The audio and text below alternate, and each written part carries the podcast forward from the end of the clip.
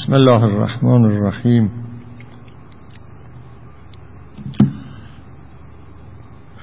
سلام عرض می‌کنم خدمت خانم ها و آیان حاضران گرامی.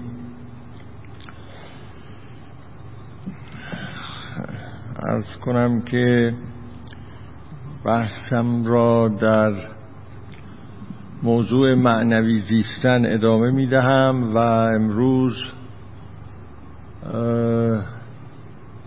چندم هست؟ 18 همه آذر ماه 1395 خب.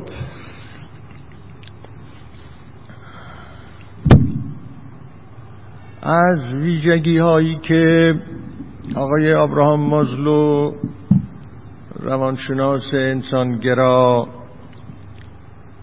درباره انسانهای اهل رشد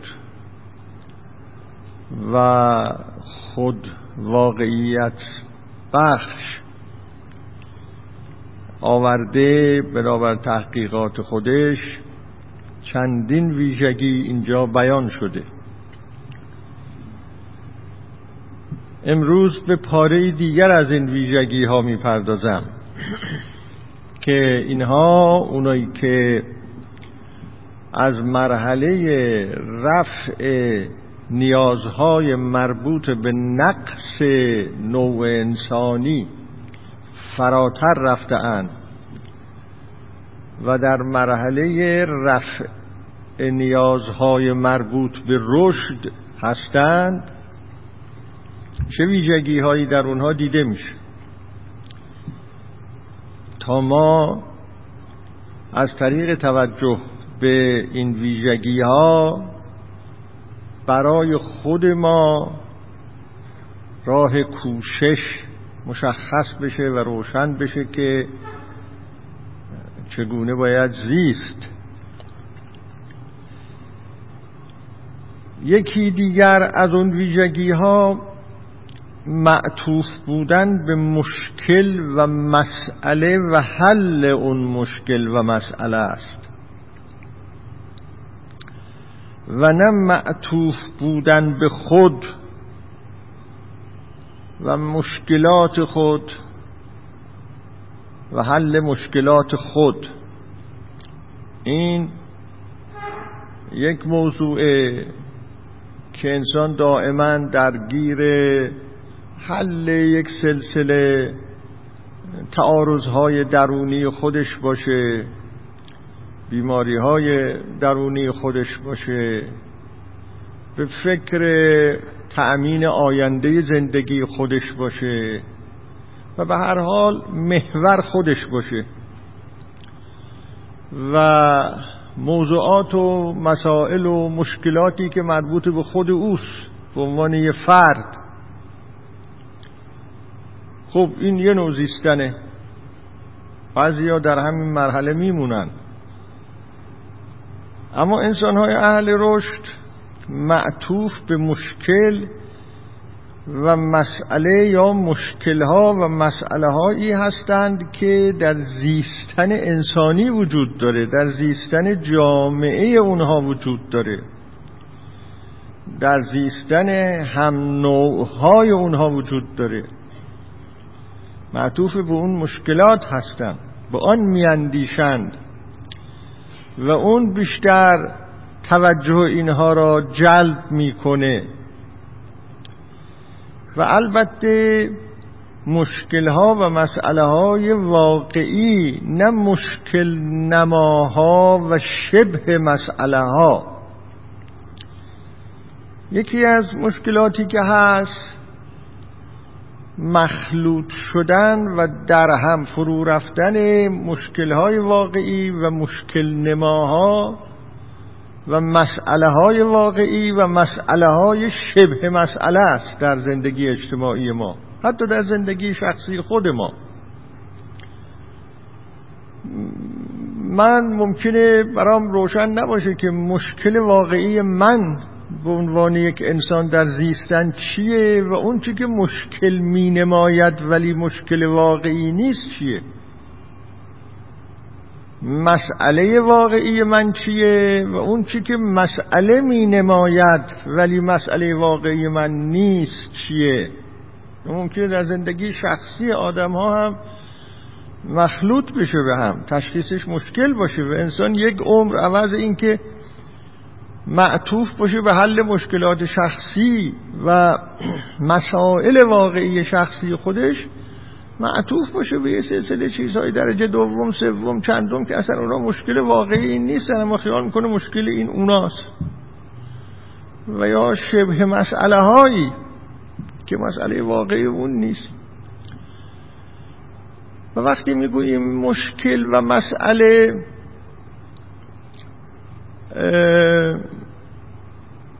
در واقع دو تا تعبیر گوناگون هست اینها. مشکل اونجای ما می‌گوییم که به یک گرهی برخورده ایم به یک گره فکری برخورده ایم به یک بنبستی برخورده ایم یا به یک گره در مقام عمل و رفتار برخورده ایم. بر سر دوراهی قرار گرفته ایم بر سر سراهی قرار گرفته ایم بر سر چند راهی قرار گرفته ایم نمی‌دونیم کدوم راه را باید بریم. این را ما ازش تعبیر می‌کنیم به مشکل. من تعبیر دیگری که ازش می‌کنم می‌گویم گره. یک گره برمیخوریم. مسئله وقتی تعبیر می‌کنیم اونجایی است که با یک وضعیتی روبرو شده ایم که در اونجا پرسشی برای ما پیش آمده است که باید به اون پاسخ بدیم. مسئله اینه. حالا یا پرسش نظری پیش آمده یا پرسش عملی پیش آمده؟ پرسش سوال. که نمی‌تونیم از اون صرف نظر بکنیم؟ و گاهی هم این مشکل و مسئله در معنای همدیگه به کار میرون البته. خب این گاهی شخصی است اما گاهی فراتر از شخصی است. ما در جامعه که زندگی می‌کنیم در فرهنگی که زندگی می‌کنیم در ناحیه های مختلف و قلمروهای مختلف مسائل و مشکلاتی وجود داره. در علم در فلسفه در اقتصاد در سیاست در روابط اجتماعی در زندگی خانوادگی مشکلهایی وجود داره مسائلی وجود داره که چه بسا اون مشکل شخصی من نیست.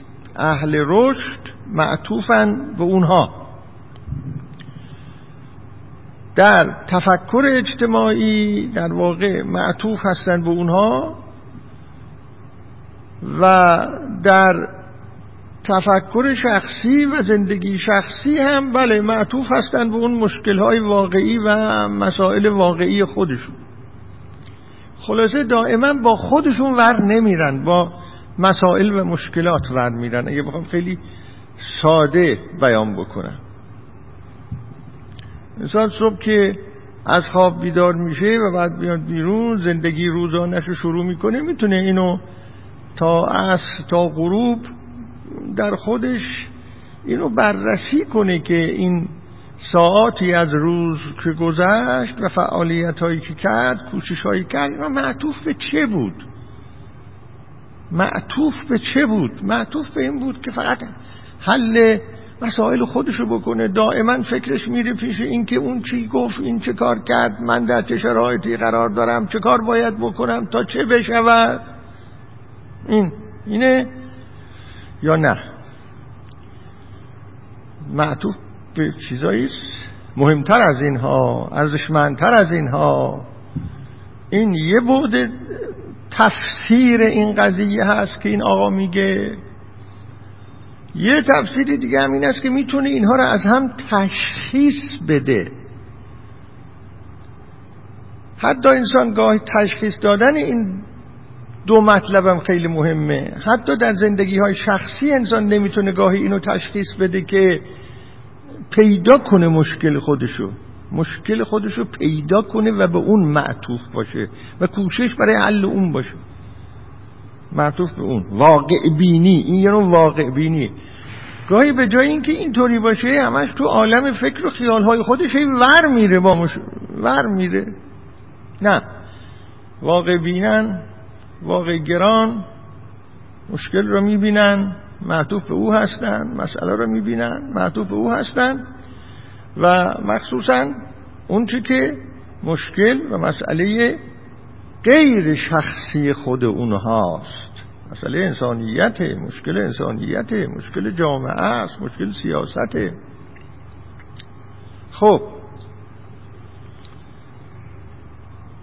اونها همشون این است که مشکلات و مسائل واقعی افراد و جامعه را درک کنند و اونها را از شبه مسئله و شبه مشکل جدا کنند. در صحنه زندگی اجتماعی اینا مخلوط است با هم. عده زیادی هستند اصلا در این فکر هستند که برای من و شما شبه مسئله بسازن. شبه مشکل بسازن تا ما از مسئله های واقعی خودمون قفلت کنیم. از مشکل های واقعی خودمون قفلت کنیم. به در عالم سیاست چشم و گوش انسان خیلی باید باز باشه. اینطوری سیاست مدارها معمولا در همه جای دنیا همینطوره. مگر در کشورهایی که آگاهی های مردم تا اون سطح بالا رفته و اطلاعات اونقدر شفاف شده که زمینه این بازی از بین رفته. تا آگاهی ها اونقدر بالا نرفته و شفافیت ها اونقدر بالا نرفته زمینه کاملا آماده است که وقتی یه مشکل اساسی به وجود میاد یه مشکل اساسی سیاسی یه مشکل اساسی اقتصادی فرهنگی که ذهنها باید معطوف به اون و حل اون و گفتگو درباره اون بشود یک صدایی را یک جایی بلند می‌کنن یه صحنه ای را یه جایی می‌سازن یه شبه مسئله به وجود میاد یه شبه مشکل به وجود میاد فکر میره یه سال میگذره دو سال میگذره آدم اینه که اصلا دیگه اون مسئله اصلی فراموش شد. این اهل رشد این فریب را نمی‌خورن. می‌فهمن که اینجا فریب در کاره.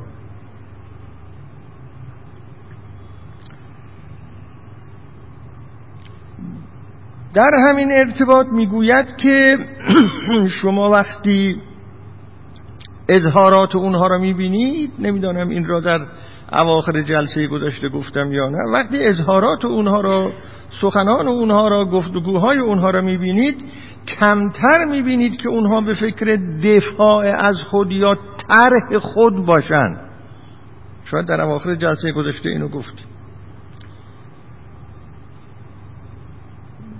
اینو خیلی نمی‌بینین در کارهای اونها در سخنان اونها. خودشو نمی‌خواد ترک کنه. مشکلات خودشو نمی‌خواد ترک کنه. خیلی خوب آقا حالا شما برای خودت یه مشکلاتی داری از باب مظلوم نمایی هی بیا تو جامعه بگی من چنین می‌کنم من چنان شدم من فلان مش نه. اینو شما زیاد در اونها نمی‌بینید. بلکه اون چرا که گفتم می‌بینید. نکته بعد که ایشون تأکید می‌کنه در تکمیل همین ویژگی می‌گوید این افراد در زندگی یک وظیفه و رسالت برای خود قائلند. که اشاره شد کردم در جلسه گذشته ظاهرا اما توضیحی بیشتری میدم. در زندگی برای خود وظیفه و رسالت قائل بودن یک مسئله بسیار ارزشمندی است. و اهل رشد این طورن یه وقت انسان فقط به فکر حل مسائل خودشه. زندگی خودشه. رفع نواقص زندگی خودشه. یه وقت این است که نه احساس وظیفه و رسالت می‌کنه درباره دیگران. درباره جامعه. الان که نشسته بودیم یکی از شنوندگان گرامی یکی از دوستان می‌گفت که یکی از نقدهایی که بر مازلو نوشته اند و ایشون مقاله در این زمینه خونده بود این است که این نیازهای نقص یا نیازهای رشد و ویژگی های اهل رشد و مانند اینها که مازلو مطرح می‌کنه در اینها کمتر بعد اجتماعی زیستن انسانی و نیازهای اجتماعی زیستن انسانی مطرح شده. این آبراهام مازلو فقط انسانهای فرد را در نظر گرفته. البته من به اون دوست گفتم که اینا را بنویسید به من بدید. این اشکالات را که دیدید به او وارد کردن. البته و او اشکالاتی وارد شده. شاید در اون جلسه ای که ما به فرسش پاسخ خواهیم پرداخت. او را ترک کنیم. ولی الان من وقتی چشمم میفته به این مسئله که میگه اینا انسان هایی هستند که برای خود وظیفه و رسالت قائلند این به خوبی معناش این است که یعنی بود اجتماعی مد نظر او هست. رسالت قائل شدن یعنی چی؟ رسالت قائل شدن معناش این است که انسان به فکر دیگران به فکر جامعه به فکر خوشبختی دیگران به فکر رهایی دیگران به فکر رشد دیگران باشه دیگه. رسالت اینه در واقع. حالا اون احساس رسالت یعنی اینه به اصلاح. احساس رسالت احساس وظیفه. این در زندگی اونها دیده میشه. از کنم خب خیلی میشه تحت این حالا بحث کرد. کی به دنبال رسالت و انجام رسالته و کی نیست؟ چه کسی احساس رسالت می‌کنه و چه کسی احساس رسالت نمی‌کنه؟ تشخیص این دو مسئله مشکله. ادعا کافی نیست که کسی بگوید من احساس رسالت می‌کنم. احساس وظیفه می‌کنم. حالا در کشور ما دیدید که این انتخابات ها که نزدیک می شود معمولا از بعضی ها سوال می‌کنن که آقا شما کاندیدا خواهد خواهید شد یا نه؟ میگه بستگی داره به اینکه یه روز احساس وظیفه کردم کاندیدا خواهم شد. این خیلی متداوله. اگه یه روز احساس رسالت کردم کاندیدا خواهم شد. این کافی نیست در این که ما تشخیص بدیم به اینکه کسی اهل احساس رسالت یا اهل احساس رسالت نیست. اگر کسی واقعا اهل احساس رسالت باشه هزینه میده. نشانش اینه. اگه هزینه داد رسالتی احساس می‌کنه. تازه هزینه دادنم کافی نیست. اگه هزینه ای داد و بعد اون کشیدن هزینه موجب این نشد که از راهش برگرده. چون اگه آدم وقتی هزینه داد از راهش برگشت معلوم میشه که خیلی خام. گام گذاشته در یک وادی. نمی‌دونسته که این عواقب رو داره. اما وقتی فهمیده که این عواقب رو داره یواش یواش میگه نه من اهل این چیزا نیستم. خب پس دیگه اهل رسالت نیستی. اهل رسالت احساس کردنن. این خیلی اینا اوج داره این حرف ها که ما دقت کنیم واقعا. و اینو این یه مفهوم را روش فکر کنیم که احساس رسالت کردن یعنی چی؟ رسالت یعنی چی اصلا؟ من از غلاف خودم بیرون بیام و به فکر دیگران باشم یعنی چی؟ اینا اون مفهوم های بلندی است که توجه هر کس در حد خودش البته می‌تونه به این مسئله برسه. حد توانایی های خودش در حد رسالت های خودش ممکنه این احساس رسالت کسی در حد این باشه که احساس رسالت بکنه نسبت به اعضای خانواده خودش. بیشتر از این نره این احساس رسالت. یا احساس رسالت بکنه در یه دایره محدودی. یه کسی ممکنه احساس رسالت بکنه در دایره یک شهری. یه کسی ممکنه احساس رسالت بکنه در دایره یک کشور. یه کسی ممکنه احساس رسالت کنه درباره بشریت. رسول یعنی این.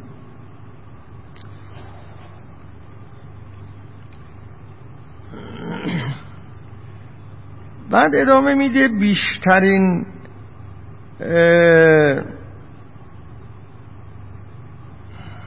بیشترین انرژی اونها صرف حل مشکل و مسئله است که در خارج از اونها قرار دارد. به خصوص تصریح می‌کنه به اینکه در خارج از اونها قرار دارد. و بیرون در جامعه. در زندگی انسانهای دیگه. مثلا مشکلات فرهنگی مشکلات اقتصادی مشکلات اجتماعی مشکلات بهبودی زیستن انسانها مشکلات اعتیاد دیگران مشکلات خفقان مشکلات استبداد و مانندین. نمی شود کسی اهل رشد باشه و با این چیزا کار نداشته باشه با این مشکلات کار نداشته باشه. این نمیشه. نمیشه.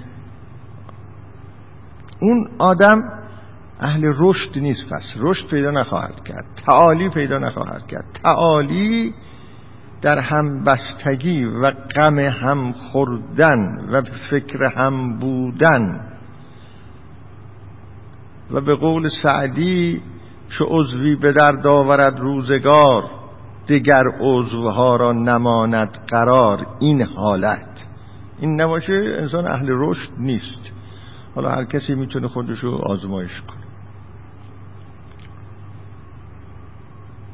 نکته بعد یا ویژگی بعد که باز خیلی مهمه اینه.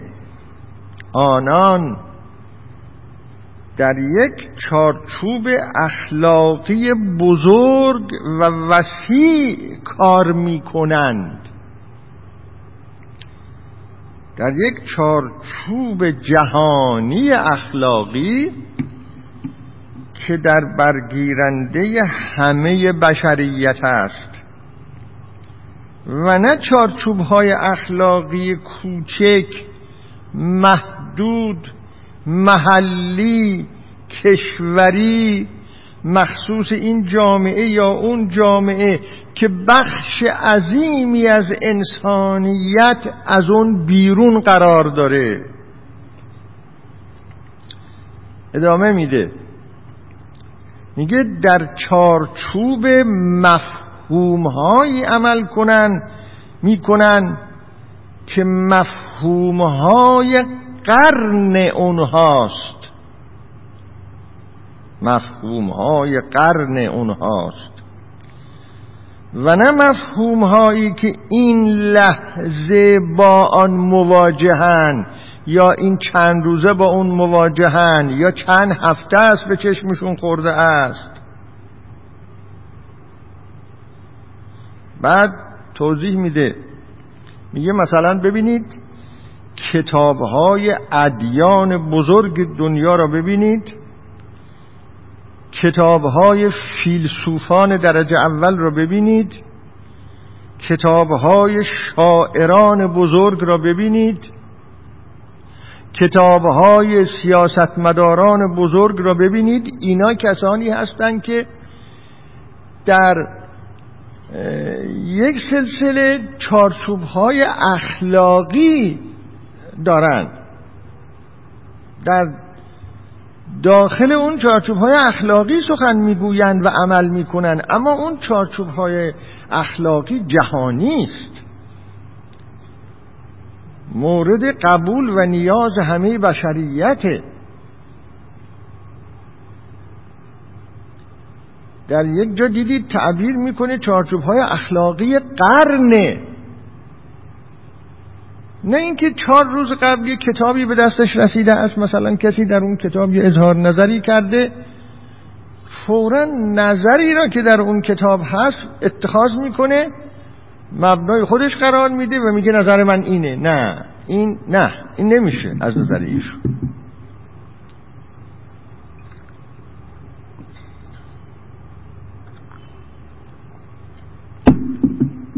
اولا چارچوب های اخلاقی داره کارهای اونها. این یک.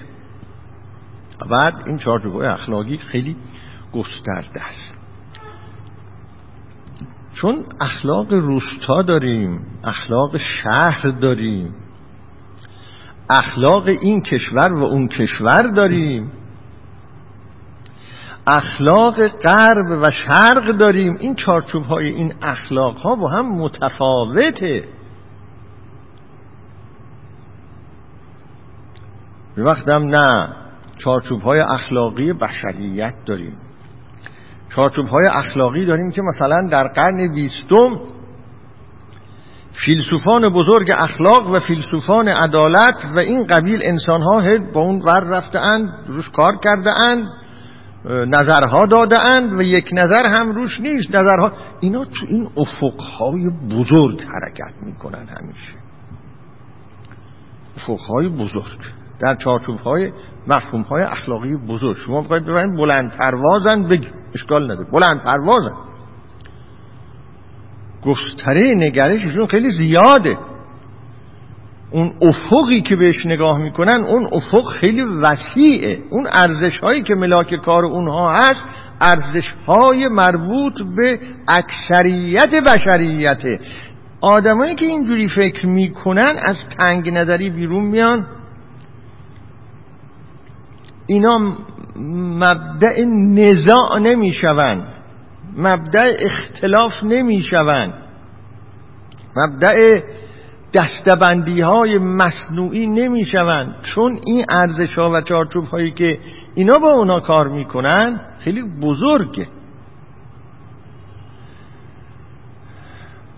ما اگه بخوایم یه ملاک خیلی کوچولو داشته باشیم با هر کسی که می نشینیم سخن می‌گوییم ممکنه اون طرف سخن گفتن ما خیلی اهل ادعا باشه بر خودش.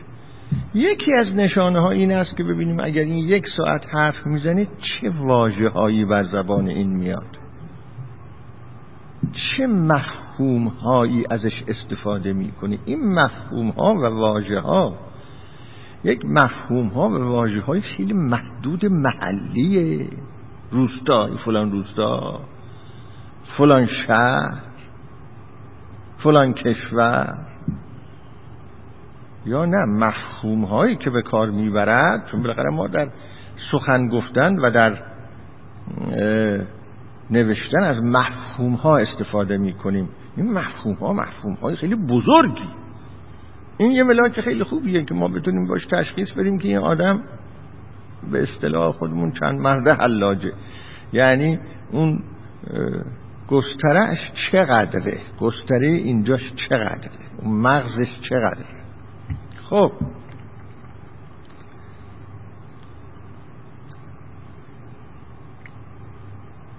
اونها در یک چارچوب اخلاقی بزرگ و وسیع کار می‌کنن. چارچوب های جهانی در برگیرنده همه بشریت و نه چارچوب های اخلاقی محدود و کوچک مفهوم های قرن. و بعد اینکه ببینین ادیان بزرگ با همین قبیل مفهوم ها کار می‌کنن فیلسوفان بزرگ با همین مفهوم ها کار می‌کنن و هاکذا مثال می‌زنه. مثلا می‌گوید که این که می‌گوییم با مفهوم های قرن کار می‌کنن فرض کنید آرایی که در فلسفه سیاست و علوم سیاسی و فلسفه اخلاق هست آرایی که در باره عدالت هست اونا وقتی می‌خوان در این چارچوبه ها حرف بزنن حداقل مفهوم قرن را در این مسائل در نظر می‌گیرن که از یه قرن قبل به این طرف یا تو این قرنی که من دارم زندگی می‌کنم درباره سیاست چی گفتند درباره عدالت چی گفتند نه اینکه حالا من دو تا کتاب خوندم از دو نفر کافی نیست. در این قرن چه گفتند نظرهای گوناگون رو باید بدونه. اگه بخواد در این زمینه ها حرف بزنیم و این کسی در این زمینه ها حرف نزنه. خب حرف نزنه خدا پدرش رو بیامرز. چون میگه من آگاه نیستم حرف نمی‌زنم. اما کسی که وارد این صحنه ها میشه و سیاست مدار می‌شود و تز سیاسی می‌دهد و برنامه سیاسی می‌دهد اونم در دنیای امروز در دنیای پیچیده امروز که جهانی شده است و همه دنیا در همه جای دنیا تأثیر داره خب این اگه بخواد در این مسائل حرف بزنه شما ببینید چی میگه. چی میگه؟ مفهومهاش چیه؟ یک کتاب اخلاق خواجه نصیر توسی را خونده مثلا داره در سیاست اظهار نظر می‌کنه یا تدبیر المنزل فارابی را خونده بعد میگه سیاست این است مثلا چند تا مثلا کتاب خونده نه اینا اینجوری حرف نمی‌زنن. سیاست در قرن حاضر. چه نظرهایی دربارش گفته چه جور سیر کرده پنهانش چیه؟ آشکارش چیه؟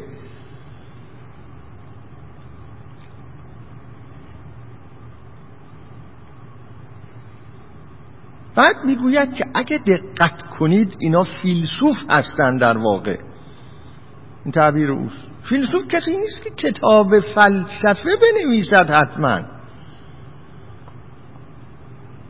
یا استاد فلسفه باشه در دانشگاه. بسیاری از افراد هستند که این عنوانها را ندارند ولی فیلسوفن.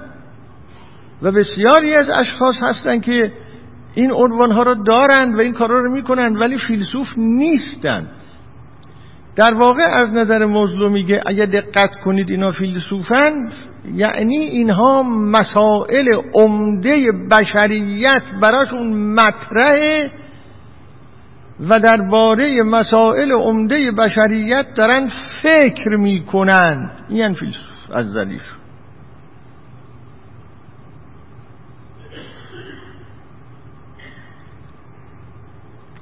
می‌رسیم به ویژگی بعدی. ویژگی بعدی این است که اینها تحت تأثیر حوادث قرار نمی‌گیرند. با فاصله گرفتن از حوادث و واقع بینان نگاه کردن به اون حوادث خودشون را از اینکه ضربه بپذیرن از اون حوادث دور نگه میدارن. چون فاصله می‌تونن بگیرن. خیلی نکته مهمیه. حوادث اونها را بازیچه خودش قرار نمیده. حوادث سیاسی حوادث اقتصادی حوادث گوناگون. حتی حوادث شخصی زندگی نه اینکه اینها به یک فولاد تبدیل شده اند و هیچ متأثر نمی‌شوند گریه نمی‌کنند ناراحت نمی‌شوند شب بیخواب نمی‌شوند از یه فکری نه معنای این حرفای نیست. بازیچه حوادث قرار نمی‌گیرند. به طوری که حوادثی که در بیرون از اونها اتفاق میفته اینها را مثل پر کاهی رو آب این ور ببره. این برای اونها اتفاق نمیفته اونقدر محکمن که این توانایی را دارن مسلط می‌شوند بر حوادث. حالا چه در زندگی شخصی چه در زندگی های غیر شخصی. مسلط می‌شوند و می‌تونن فاصله بگیرند و از دور نگاه بکنند و واقع بینانه اونها را تحلیل کنند.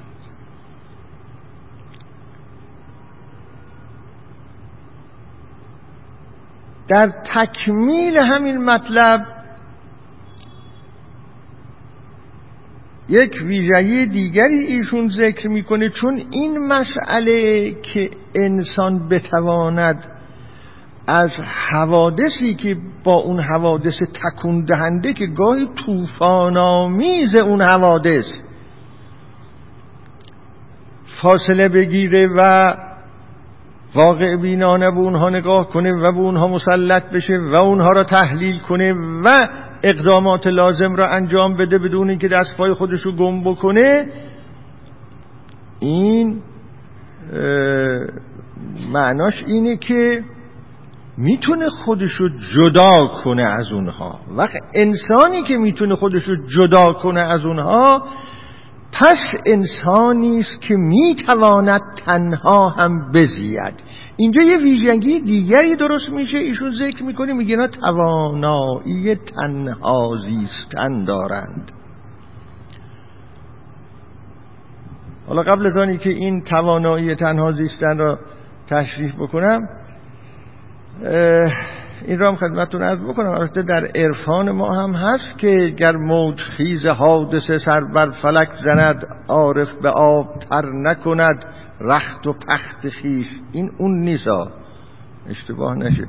چون ماها خیلی ذهنمون تمایل داره بلیزد به طرف عرفان. همچون میلیزد. لغزش می‌کنه. فورا. چون خیلی چیز نرم و گرم و شیرینیه این عرفان دیگه. اشعار عرفانی اون چیزایی که میگن ما خیلی خوشمون میاد. یه مقدارش هم وقت بیخیالیه. آدم خیلی خوشش میاد که خودش رو بیخیال کنه. بله.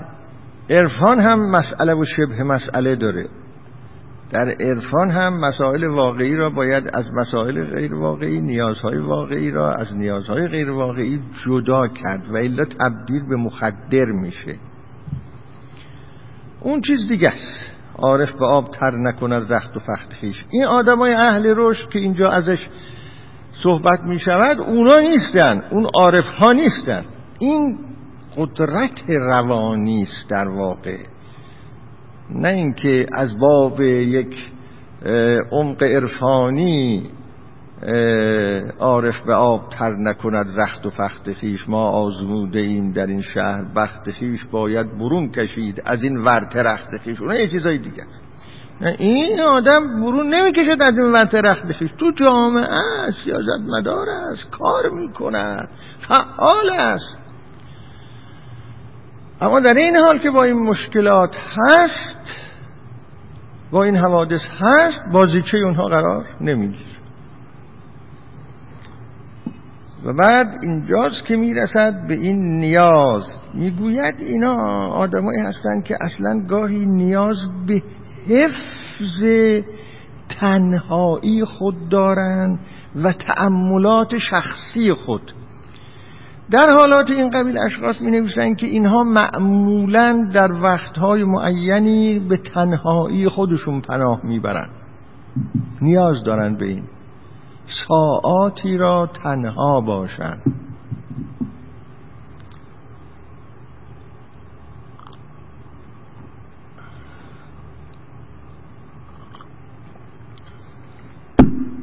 نیاز به تنهایی.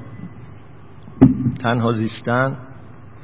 در یک مواقع معین. حالا اینجا اشخاص مختلفن. گاهی بعضی ها هر هفته مثلا یک روز این نیاز را دارن. تنها باش. با خود به زیاد. در بعضی ها کمتر است. در بعضی ها بیشتر است این نیاز. و خیلی جالب است این قضیه.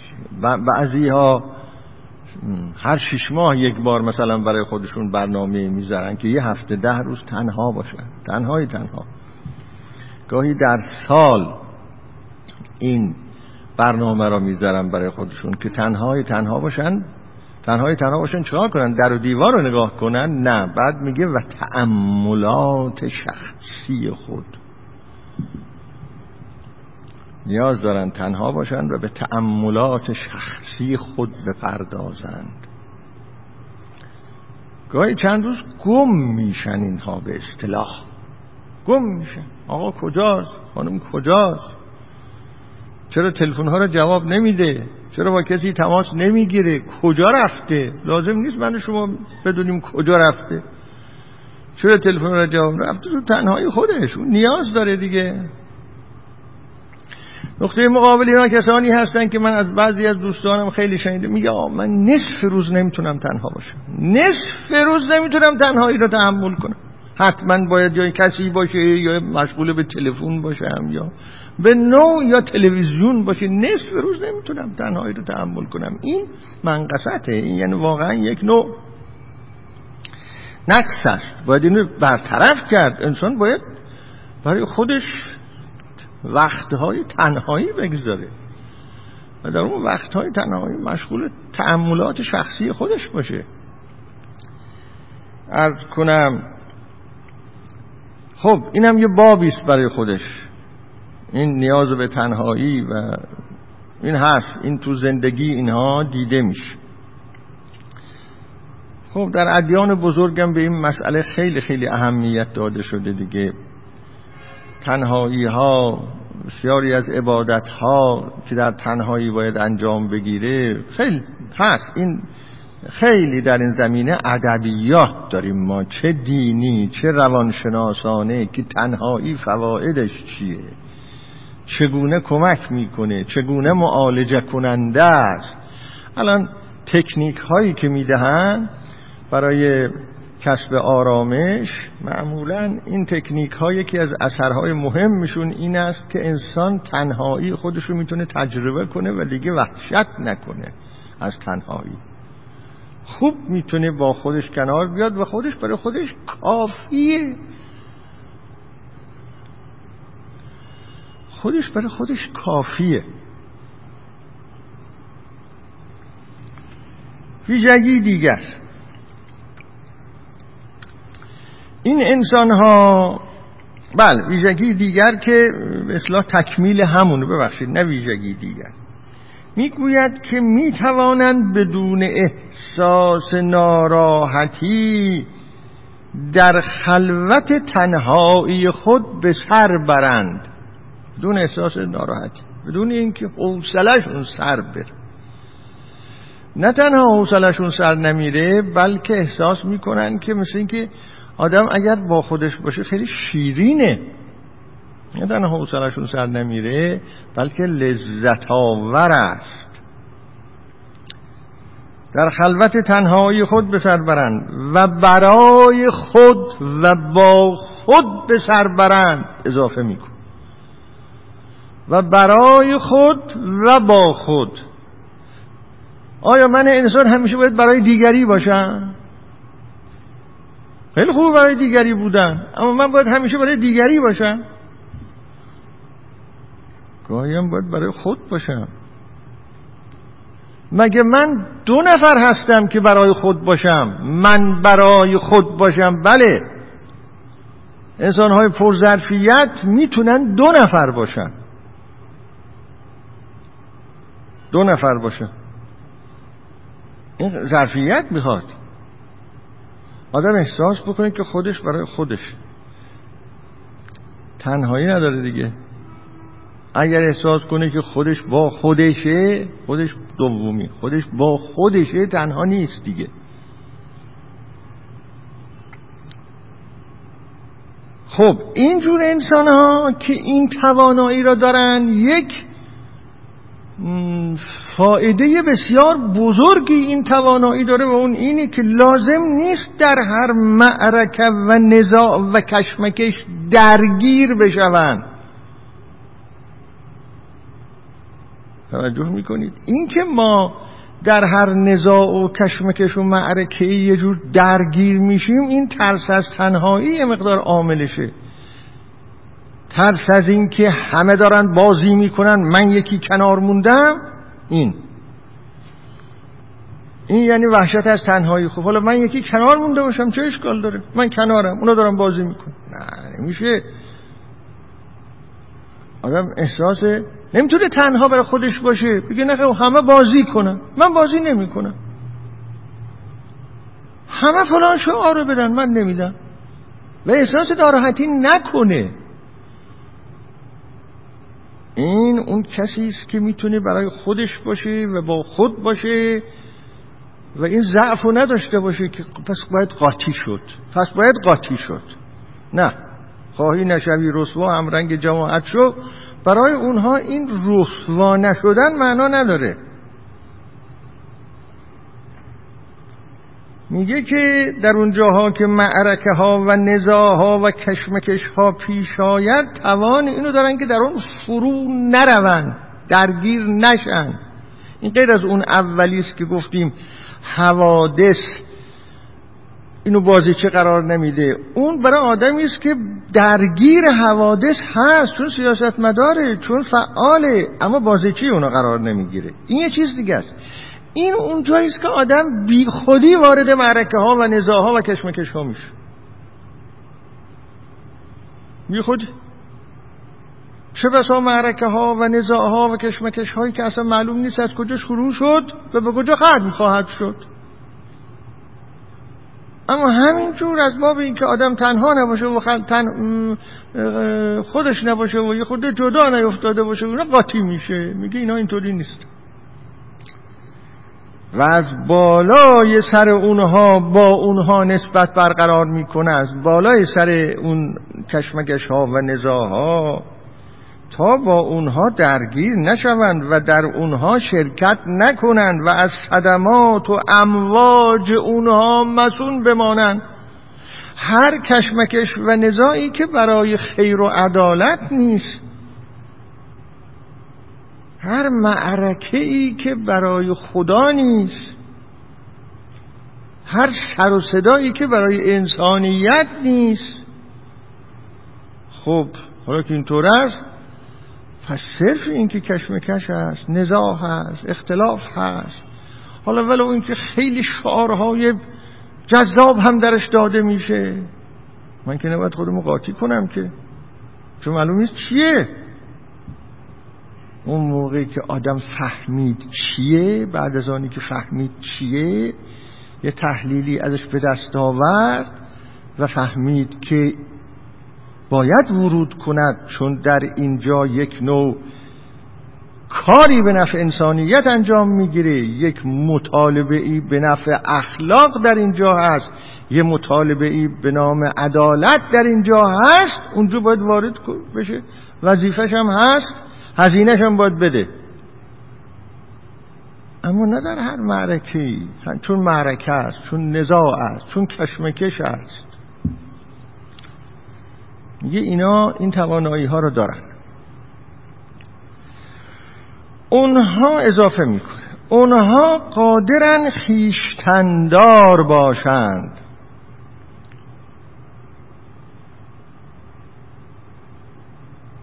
خیشتندار باشند و به آن معرکه ها و کشمکش ها عکس عمل شدید نشان ندهند.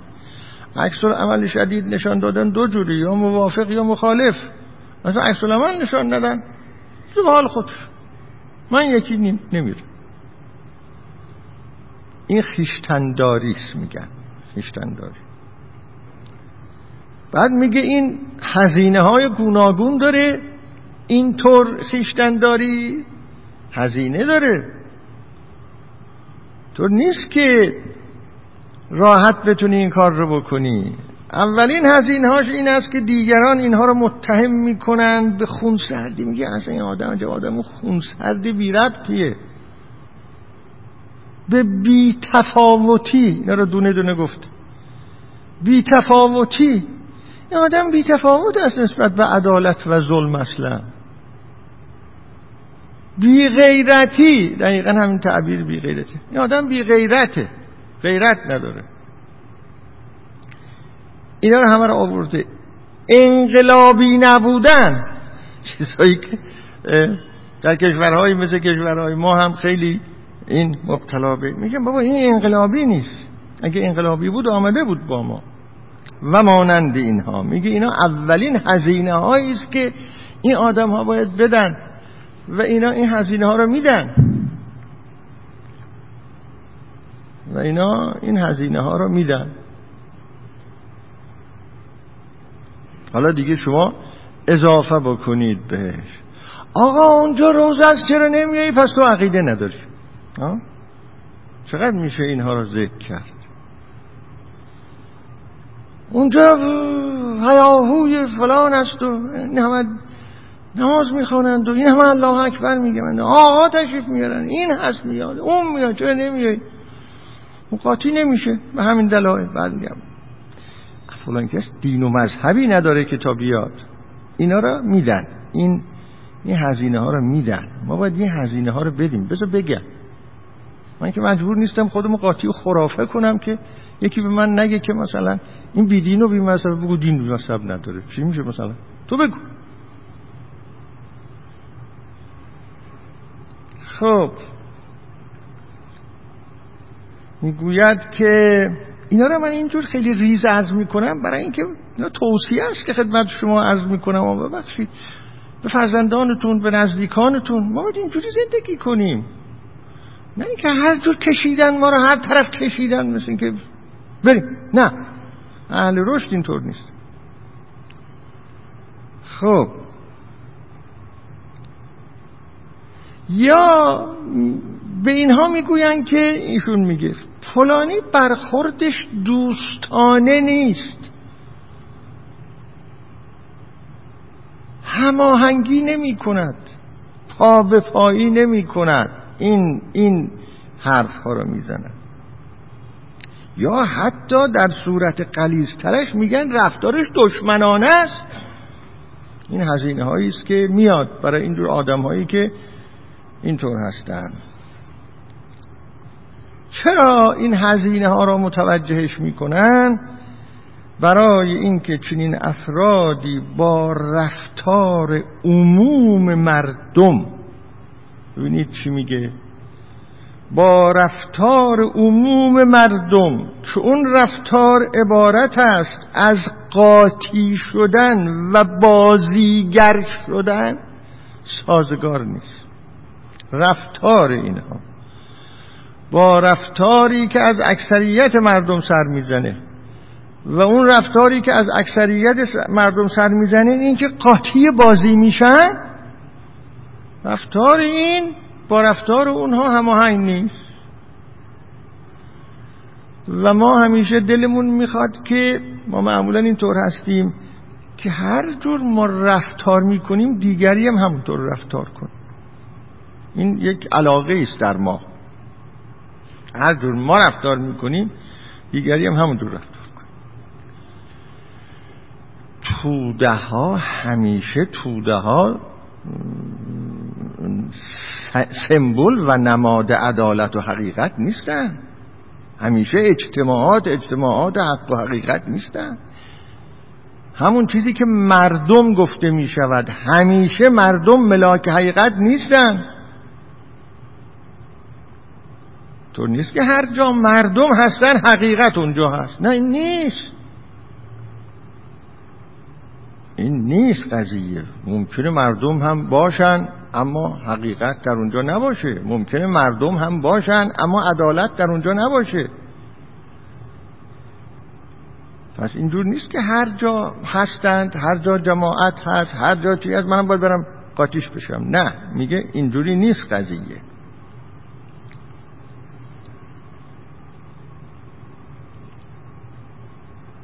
بعد به یک ویژگی خیلی مهم باز تأکید می‌کنه و انگوش روش می‌گذاره میگه که وقتی شما به زیستن اینها نگاه می‌کنید استقلال و خود بنیادی دارند. به این معنا که انسانهای اهل رشد زندگی خود را مدیریت می‌کنند. با تصمیمهای شخصی خودشون. و نمی‌گذارند دیگران زندگی اونها را مدیریت کنند. و نمی‌گذارند دیگران زندگی اونها را مدیریت کنند. اونا فعال هستند نه منفعل. فعال هستند نه منفعل. خب چون اینطور هستن مسئولیت پذیرن انسانی که فعال است نه منفعل مسئولیت پذیر باید باشه. چون این فعاله. منشأ کاری میشه منشأ یک اثری میشه منشأ یک تغییری در دیگران میشه. پس باید مسئولیت عمل خودش رو بپذیره. اینا مسئولیت پذیرن. تشخیص دادن این که چه انسانهای مسئولیت پذیرن و چه انسانهای مسئولیت پذیر نیستن هم مسئله مهمی است ما باید همیشه حواسمون جمع باشه که چه کسی مسئولیت پذیره. مسئولیت پذیر اون آدمی است که اولا شف اولا خود تصمیم می‌گیره و شفاف هست و ثانیا مسئولیت ثالثا مسئولیت پذیر هست. مسئولیتش رو قبول می‌کنه. نه اینکه یه سخنی را می‌گوید یه اقدامی را می‌کند بعد که مثلا یه حالا میگیم ببینیم چی میشه. حالا میگیم ببینیم چی میشه بعد هم یا حالا اقدام می‌کنیم ببینیم چی میشه.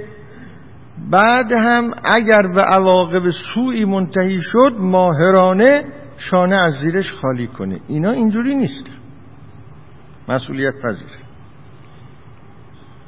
خود سامان داده هستند. اینم باز یه تعبیر خود سامان داده تصمیم گیرنده و عمل کننده هستند.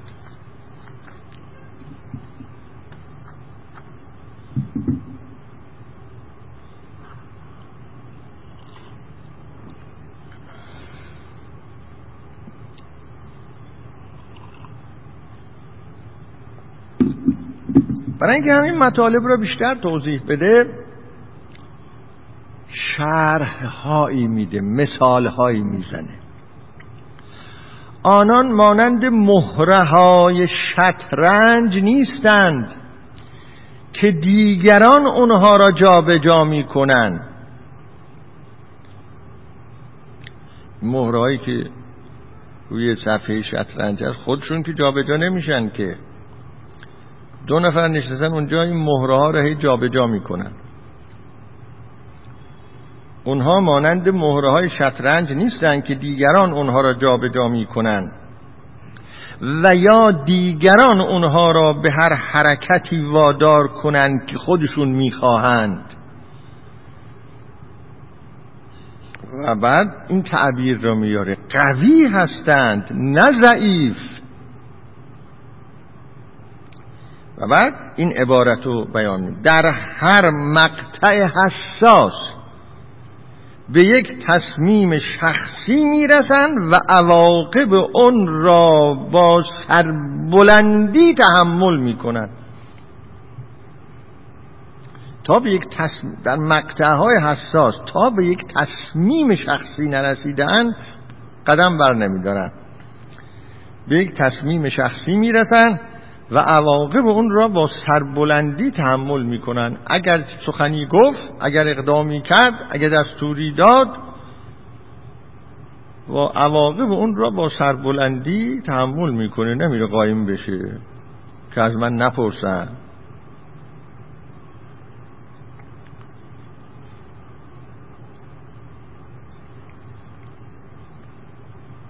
از اینجا ایشون وارد یک بحث بسیار جالبی میشه. اون بحث بحثی است که اگر من بخوام یک عنوان ساده به اون بحث بدهم اینطور می‌گویم. البته او این تعبیر رو به کار نبرده. حالا سخنان او را توضیح خواهم داد. اما در عرف ما عنوان این بحث اینه. اونها وارد قلم روهای مرید بازی و مراد بازی نمی شود. اینه. سادش این اونا اهل مرید بازی و مراد بازی نیستن. حالا توضیحشو میده.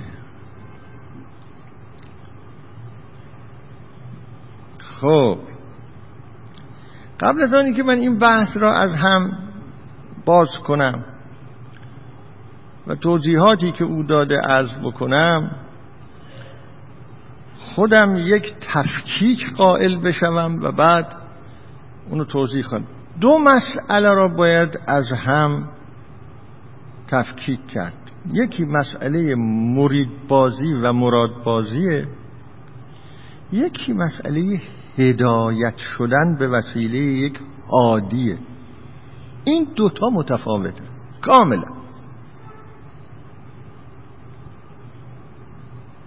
این اولی رو من امروز شاید برسن توضیح بدم. اون مسئله هدایت شدن به وسیله یک حادی را شاید باشه برای جلسه بعد. اون چیزی که ایشون نفی می‌کنه ایشون درباره مسئله هدایت و هادی بحث نکرده. اینو من وقتی وارد این بحث بشوم اون رو هم خودم خواهم گفت در جلسه آینده چون اون بحث خیلی مفصلی است که در نقطه مقابل این قرار داره. اون خود من اضافه خواهم کرد به بحث. ببینید اون چیزی که من تحت عنوان مرید بازی و مراد بازی عنوان کردم که این ایشون میگه اینا اهلش نیستن توضیح او اینه که میگم همین مشخصاتی که ایشون ذکر می‌کنه مشخصات مرید بازی و مراد بازی است. و به همجد من این عنوان رو میگه اینا این کاره نیست. خب. در ویژگی های دیگر این اهل رشد می‌گوید که از به حضورتون اونها یعنی این اهل رشد نقطه مقابل افرادی هستند. نه اینکه بالا گفت که تصمیم شخصی می‌گیرن با مسئولیت خودشون و فلان و هزینه میدن. حالا روش او همیشه این هست که دو طرف قضیه را میگه که تا قضیه بر ما کاملا روشن بشه. میگه هم اونا چه صفتی دارن و هم میگه در نقطه مقابل اونا چه افرادی قرار دارن این دو تا رو کنار هم می‌ذاره. معمولا هم دو که دیدید تا مسئله بیشتر حلاجی بشه. میگه این انسان های اینطوری خود سامانده و مستقل و مسئولیت پذیر نقطه مقابل افرادی هستند که مایلن. همیشه خود را در اعمال و رفتار خود مجبور احساس کنند مایلن. همیشه خود را در اعمال و رفتار خود مجبور احساس کنند. اینجوری زندگی کنن مایلن که به یه جایی تکیه بدن به یکی تکیه بدن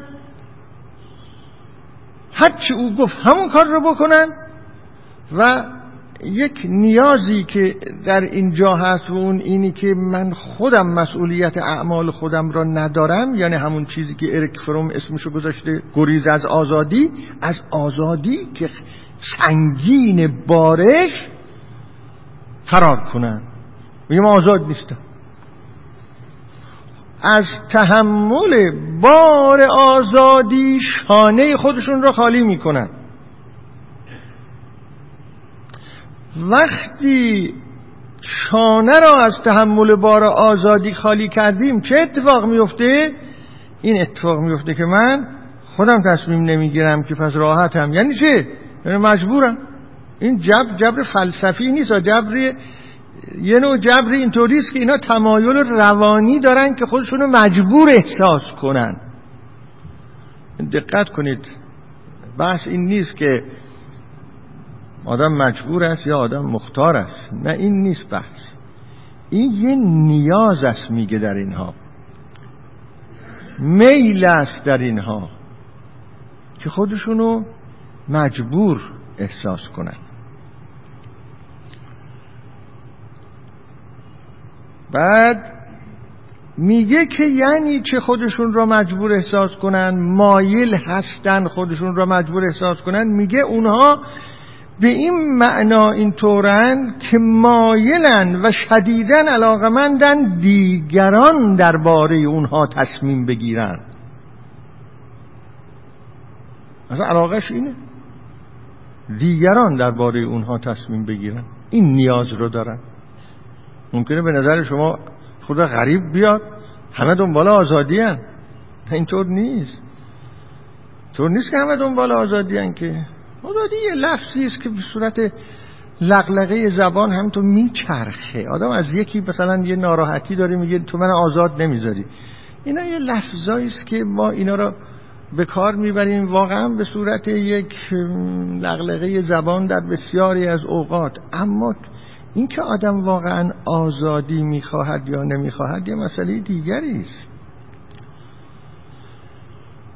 و می‌تونه بار آزادی را تحمل کنه یا نه مسئله دیگری است.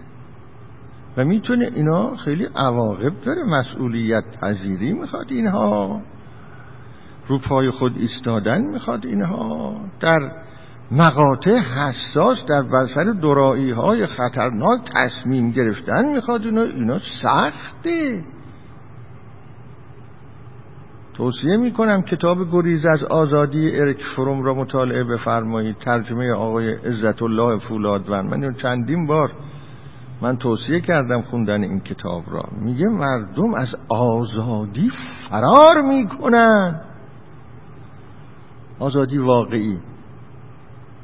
این چه آزادی است که من می‌خواهم یکی وقتی به من فشار میاره میگم آقا تو به من فشار آوردی نمی‌ذاری من آزاد باشم. اما من در سطح خودم میرم یکی پایین دستیمو فشار میدم. هر چه خواستم بهش فشار میآوارد می‌کنم. خب واسه آزادی؟ نمی‌خوام که. میگه اینجوری نیستیم ما؟ غالبا. متاسفانه اینطوریم دیگه.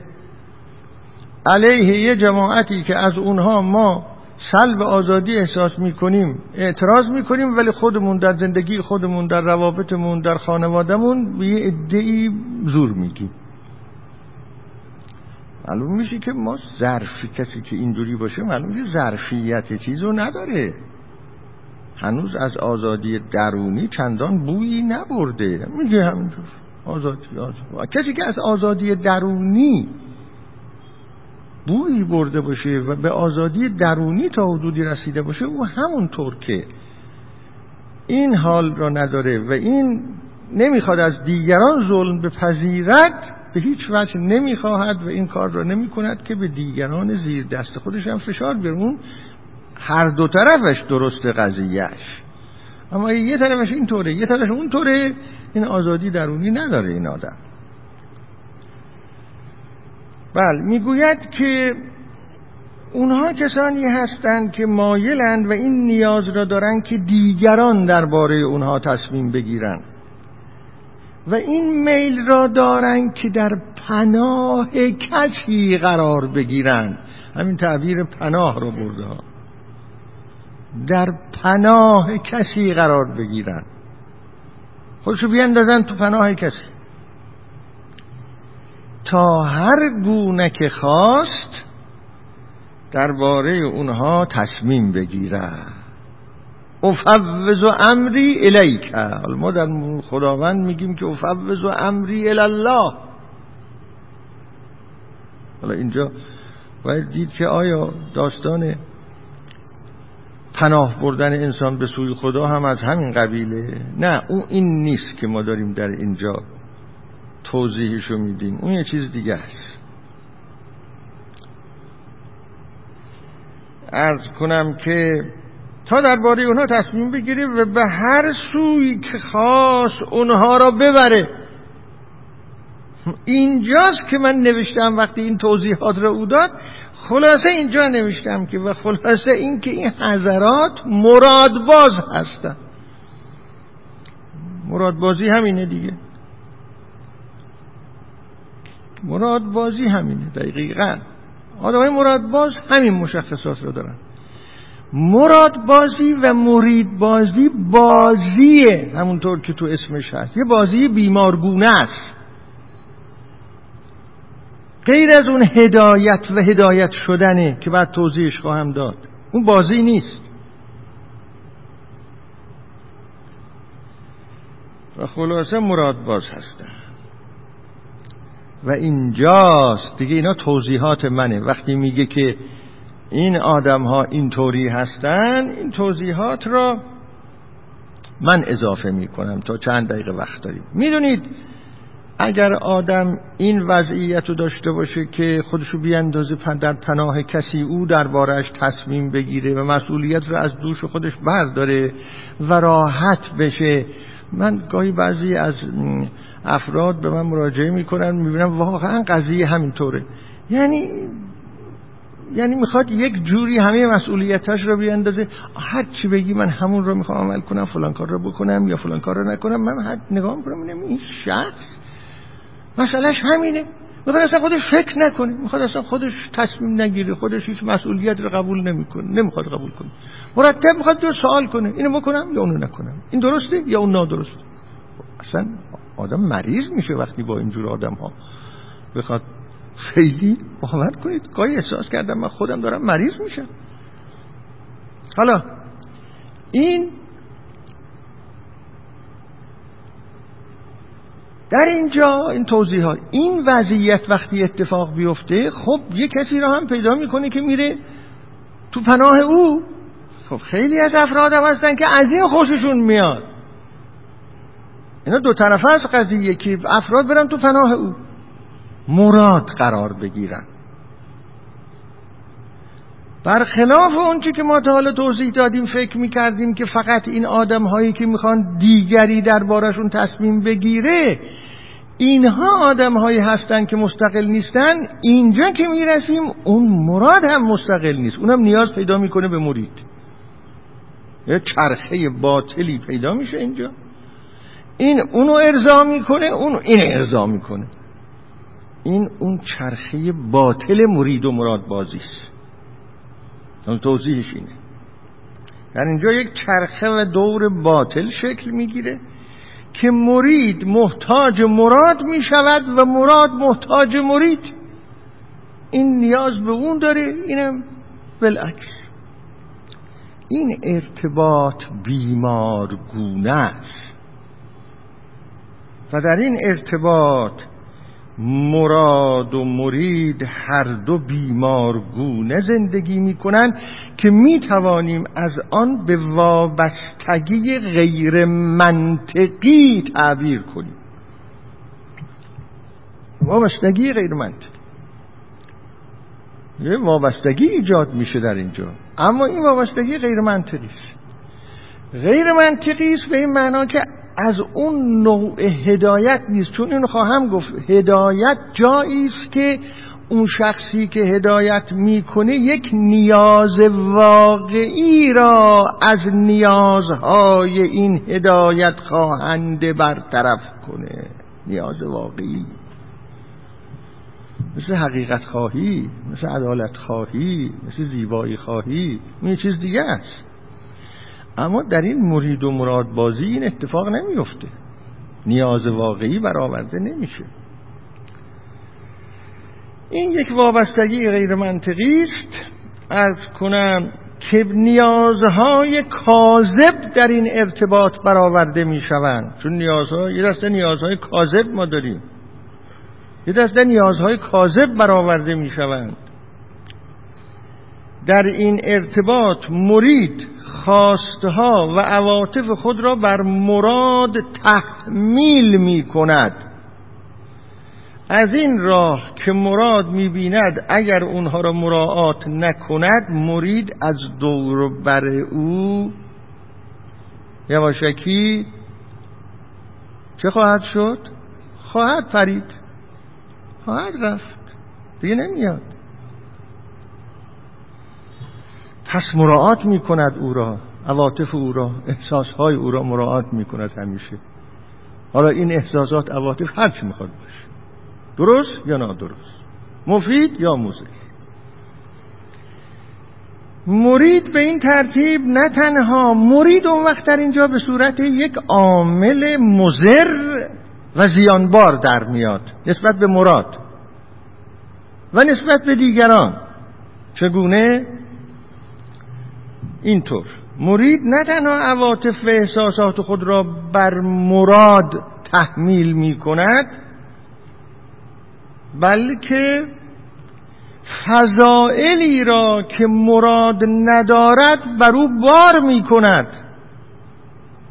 اون چرا که ندارد هم به حساب او می‌گذارد مرید. چرا این کار را می‌کنه؟ نه از باب حب مراد نه.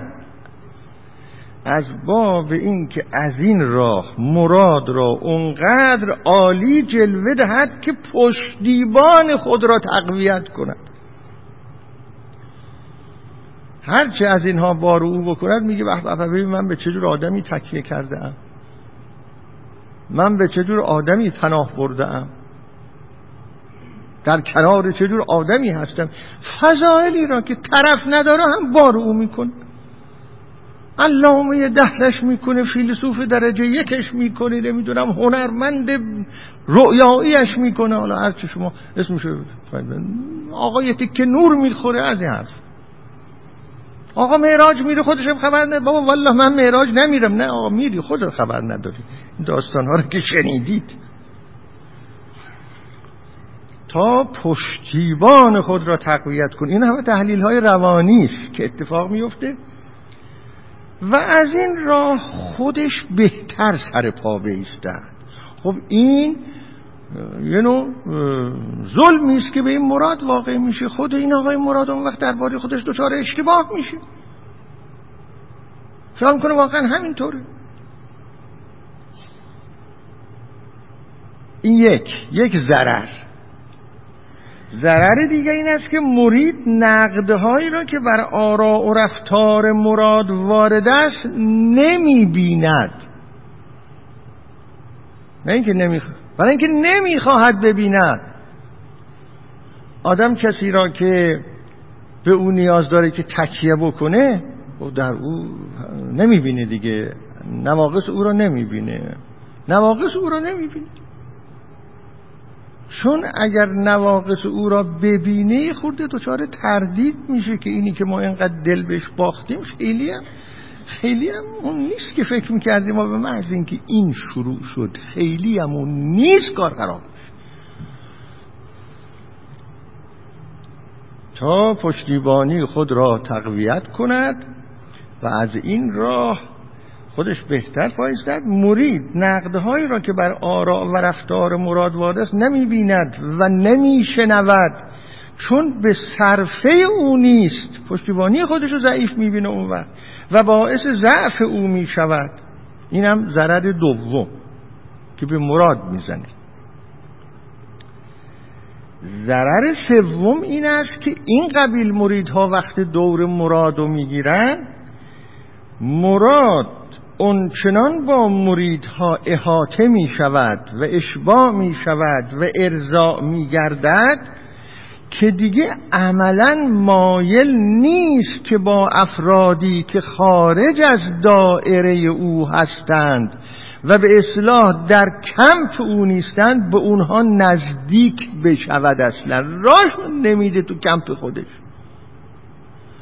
چون هر وقت از اونها کسی تو کمپی میاد خود احساس ناراحتی می‌کنه. اون تملقایی رو که مریدا میگن اون نمیگه. ممکنه گاهی نقدی سخن نامربوطی از دهانش در بیاد. خب خوششون نمیاد دیگه. مرادها خوششون نمیاد اون و به این جهت چون دائما با اونها احاطه شده و این حرفای اینطوری به گوشش می‌خوره در خودش درباره خودش دچار اشتباه میشه. نمی‌تونه خودش رو درست تشخیص بده. دچار اشتباه میشه. از کنم و خود را بزرگتر از اون چه هست می‌بیند و خود را مطلق می‌کند و گاهی در حد اسمت خود را بالا می‌برد.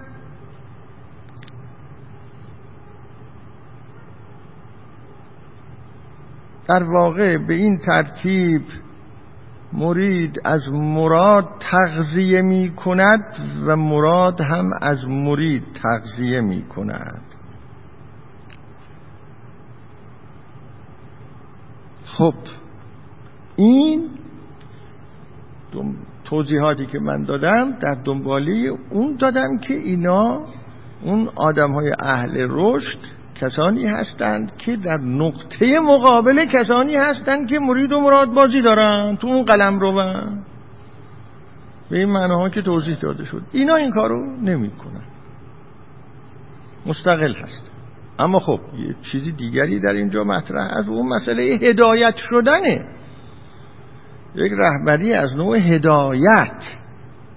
نه مرید و مراد بازی اون حسابش جداست. حالا در جلسه آینده من یه خورده در اون باره توضیح میدم و بعد وارد میشیم به بیان ویژگی های دیگر اهل رشد. از کنم خدمتتون که جلسه آینده پنج شبه آینده من نخواهم توانست خدمتتون برسم برای خاطر یک سفر. بنابراین جلسه آینده من تعطیله ولی جلسه بعدش پنجشنبه 15 روز دیگر اگر تعطیل رسمی نیست در خدمتتون هستم. نیست تعطیل رسمی؟